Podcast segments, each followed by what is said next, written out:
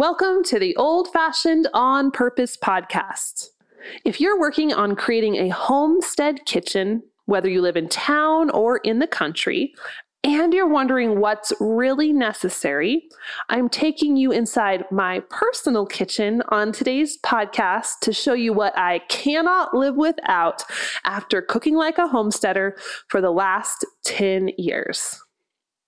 I'm your host, Jill Winger, and I help people just like you who feel uninspired by modern life learn how to leave the rat race and create the life you really want by growing your own food and mastering old fashioned skills.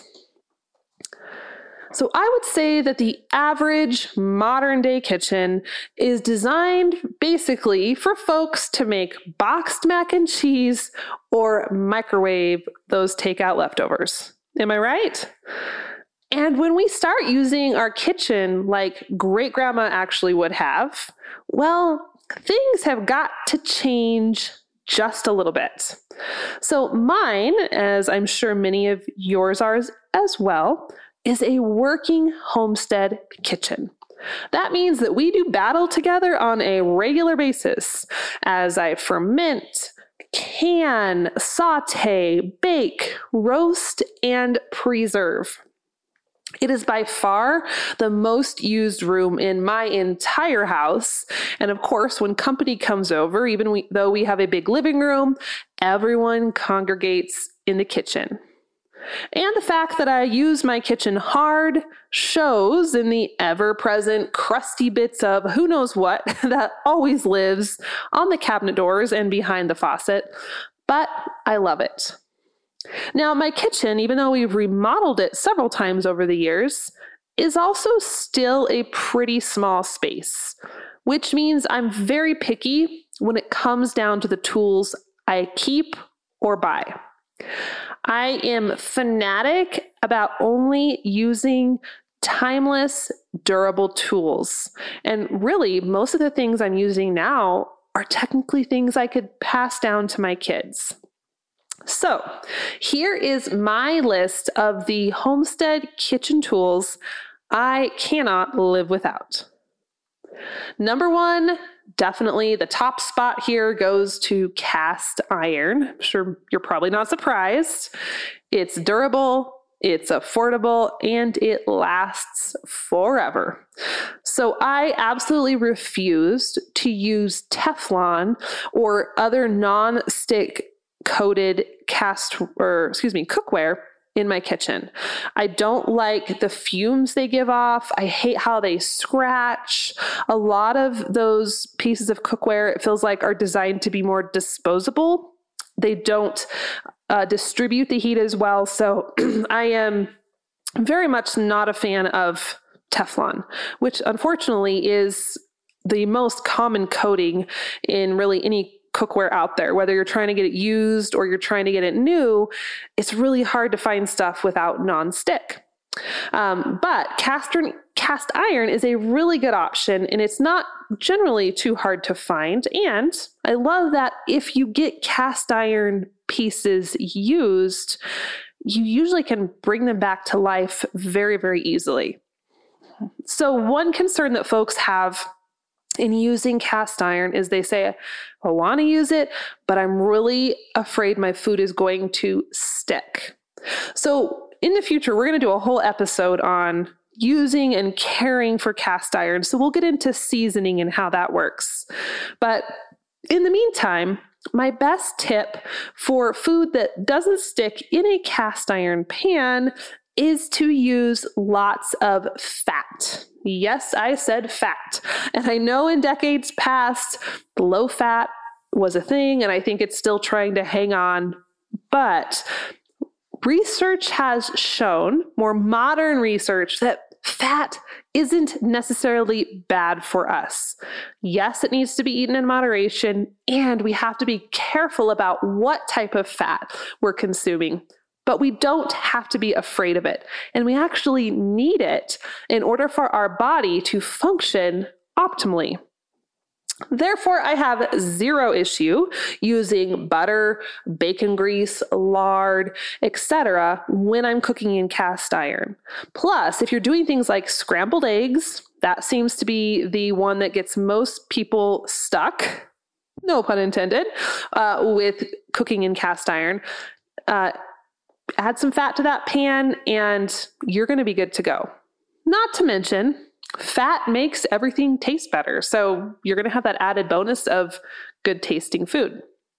Now, cooking aside, I also just love cast iron for its aesthetic value. It has a fabulous homestead vibe, and I like to decorate with it. If you come into my kitchen, you will see I have cast iron skillets hanging above my stove, and we actually built a special hook uh, board that was specifically for my favorite skillets. So it looks good no matter whether it's on the table or in the oven or hanging on the wall.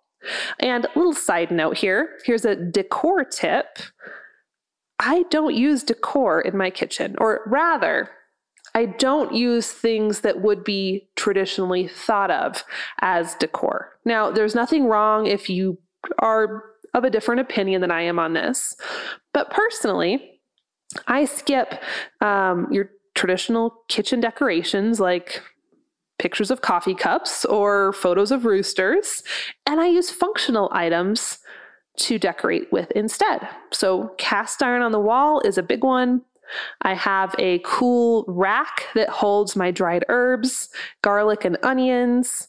And on my shelves, I have a few antiques displayed, but I really like to decorate with canisters of food. I just think it looks cool. So you can use some of your favorite kitchenware to do double duty as decorations, and it creates a really fun feel in your homestead kitchen.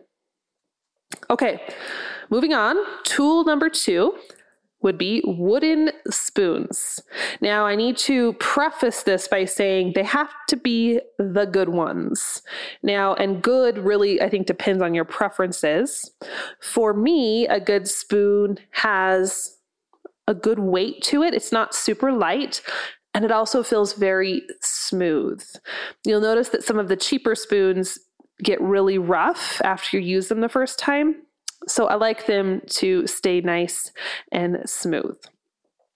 Part of my joy in cooking, and this is something I've really honed in on over the years, but a big part of the joy of it comes from using good tools.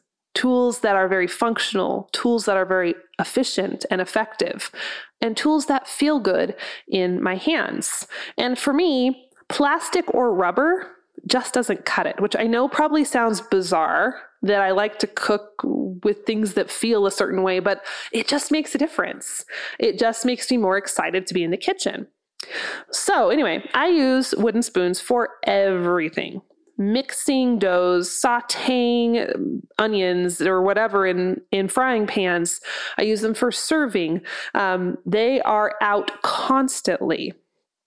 So, my favorite spoons are an investment and I get them from a amazing family run company called Old World Kitchen, and I will link to them in the show notes.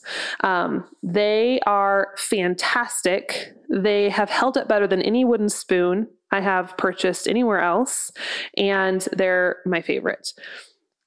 Now, a little bit of spoon care here because it does matter how you take care of them in relation to how long they will last.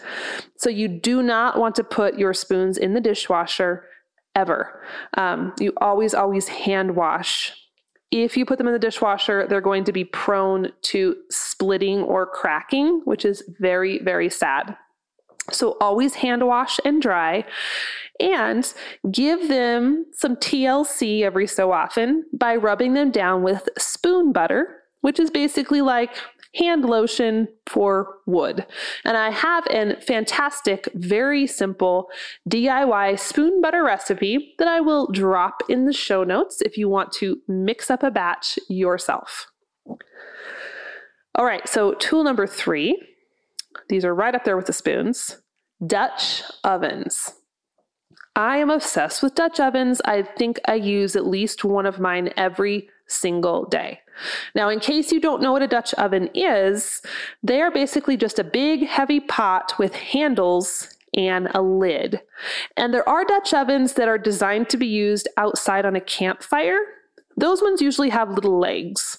My indoor Dutch ovens are legless, so they're flat bottom, and mine are made out of cast iron with an enamel coating. You can also just get plain black cast iron ones. I think the enamel's pretty, um, but I literally use these more than any other pot or pan in my entire kitchen. I actually already have like four, and I just bought another one yesterday because it was Amazon Prime Day. And even though I didn't 100% need another Dutch oven, I needed another Dutch oven. So I went and bought another one. It's white and it should be coming by the end of the week.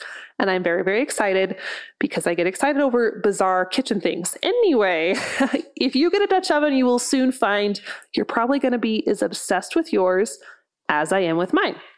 I use them for soups, stews, pasta dishes, roasting chicken or beef, making bread, literally everything. And I love that they go from oven to table and look good doing it. Like they're fantastic.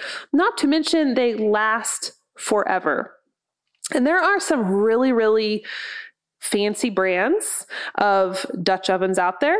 The most notable would be the La Creuset ones, which are beautiful. And someday I will get one. At this point, haven't been able to justify the investment because they're pretty pricey. Um, they run, I think, around $300 for a Dutch oven. Again, I'm sure it's worth it because it's a piece of heritage, timeless kitchenware but I, on the other hand, usually get mine between 30 and 40 bucks at TJ Maxx or from Lodge. So Lodge is the same company that makes the most, you know, common cast iron frying pans. They also make an enamel coated Dutch oven that are pretty affordable. Um, so I found that my $40 Dutch oven, there's nothing about it that would make me think I would need to go get the super pricey one because it works fantastic. Um, I find that I use the five quart Dutch ovens the most. I have a seven quart, which is handy if you have a big old hunk of meat that you're trying to roast. But the five quarts are a little more manageable. They're not as heavy. And for my family of five, or even if we're having company, really as far as quantity goes, like with a soup or a pasta dish, it holds quite a bit. So I would say go with a five or six quart to start with, and then you can get smaller or larger from there as you learn how to use it. Alrighty, tool number four and I kind of alluded to this a minute ago, but I have a generous collection of glass jars and canisters. Now, of course, this includes mason jars because we all know that every homesteader needs a million mason jars. But I also like to collect different gallon jars or swing top jars or all kinds of different shapes and sizes. I grab a lot of mine at garage sales and thrift stores because they're usually super cheap but if you're looking for a source um, to get brand new jars, IKEA has tons, as does TJ Maxx. A little little tip here, guys. I don't know if you have a TJ Maxx where you live. I get a ridiculous amount of kitchen stuff there, and it's usually really reasonably priced. Um, you know, you have to pick through it. Some of it's junky, but there's a lot of good farmhousey homestead tools there that it's literally my favorite place to shop locally for kitchen equipment. I love glass jars though because they're not going to go out of style. So you can get like I remember the canisters I've gotten over the years. Um, I had some red canisters and some other ones. You know, they go out of style really fast, and I'm kind of like not into these guys anymore. Off to Goodwill you go. But with glass jars, they're timeless, um, and that's my trick for really anything I buy for my kitchen. I don't want it to go out of style in six months. And I also don't want it to break in two weeks. So, my questions that I ask myself, I say, um, is this timeless and is this durable? And I love things where you can't quite tell what era it's from. Is it 100 years old or did she get it yesterday? Like, that's my little trick. That's why I love cast iron.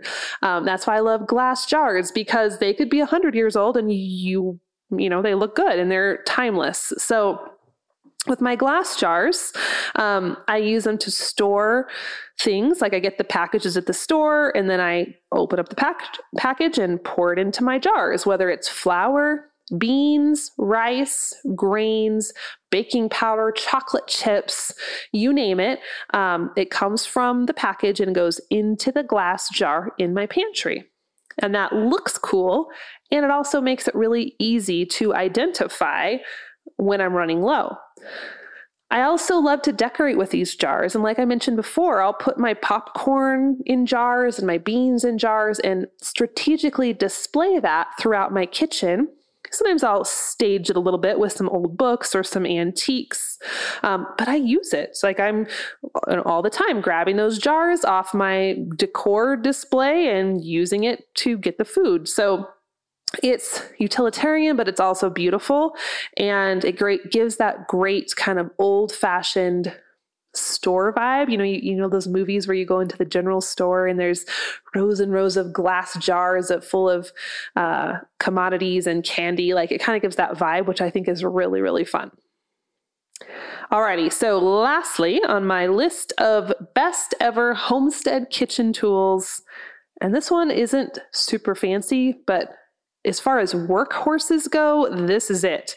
And that would be stainless steel bowls. Um, I do have glass bowls. I have quite a collection of glass bowls or ceramic ones. And I also have some wooden bowls. But stainless steel are the ones I use the most. And these ones are less about maybe being functional as decor as well and just plain old utilitarian. But during canning season, gardening season, um, they are indispensable. I use them constantly. I love that they can go outside and be left outside in the chicken coop. You know, not that that's ever happened, of course, and they're none the worse for the wear, right? Um, I have an old bowl from my husband's grandma. It's huge. It's like barely fits in my sink. And I don't know how old it is. It's probably very old, but it works just as good as it did the day it came home from the store. And it's out in the garden with me constantly, or I'm using it to, um, hold all the beans or the berries or whatever I'm canning. So bigger is better. At least have a couple big bowls because you're going to use them more than you think. I guarantee it. Alrighty, so just to wrap it up in a nutshell, the best tools that I found for creating a homestead kitchen of your own number one, cast iron, number two, wooden spoons, Number three, Dutch ovens. Number four, glass jars and canisters. Number five, stainless steel bowls. Now, of course, there are more than just that, but those are the ones that I use the most. They're low tech and they're easy to find. And I can't underscore this enough. But as you stock your homestead kitchen, keep in mind that you really do not need a ton of gadgets to get the job done. I know it's tempting. You go to the store and you see the, the newest and the shiniest. Just skip those in favor of the things you know have multiple uses. Uses. You'll not only save on cupboard space, but you'll save a whole lot of cash as well. So, if you are falling in love with this idea of an old fashioned intentional kitchen full of nourishing food and rich memories, you will love my Heritage Kitchen Handbook. I've packed this complimentary e guide full of my very best tricks for cooking and eating like a farmer, even if you live in the city.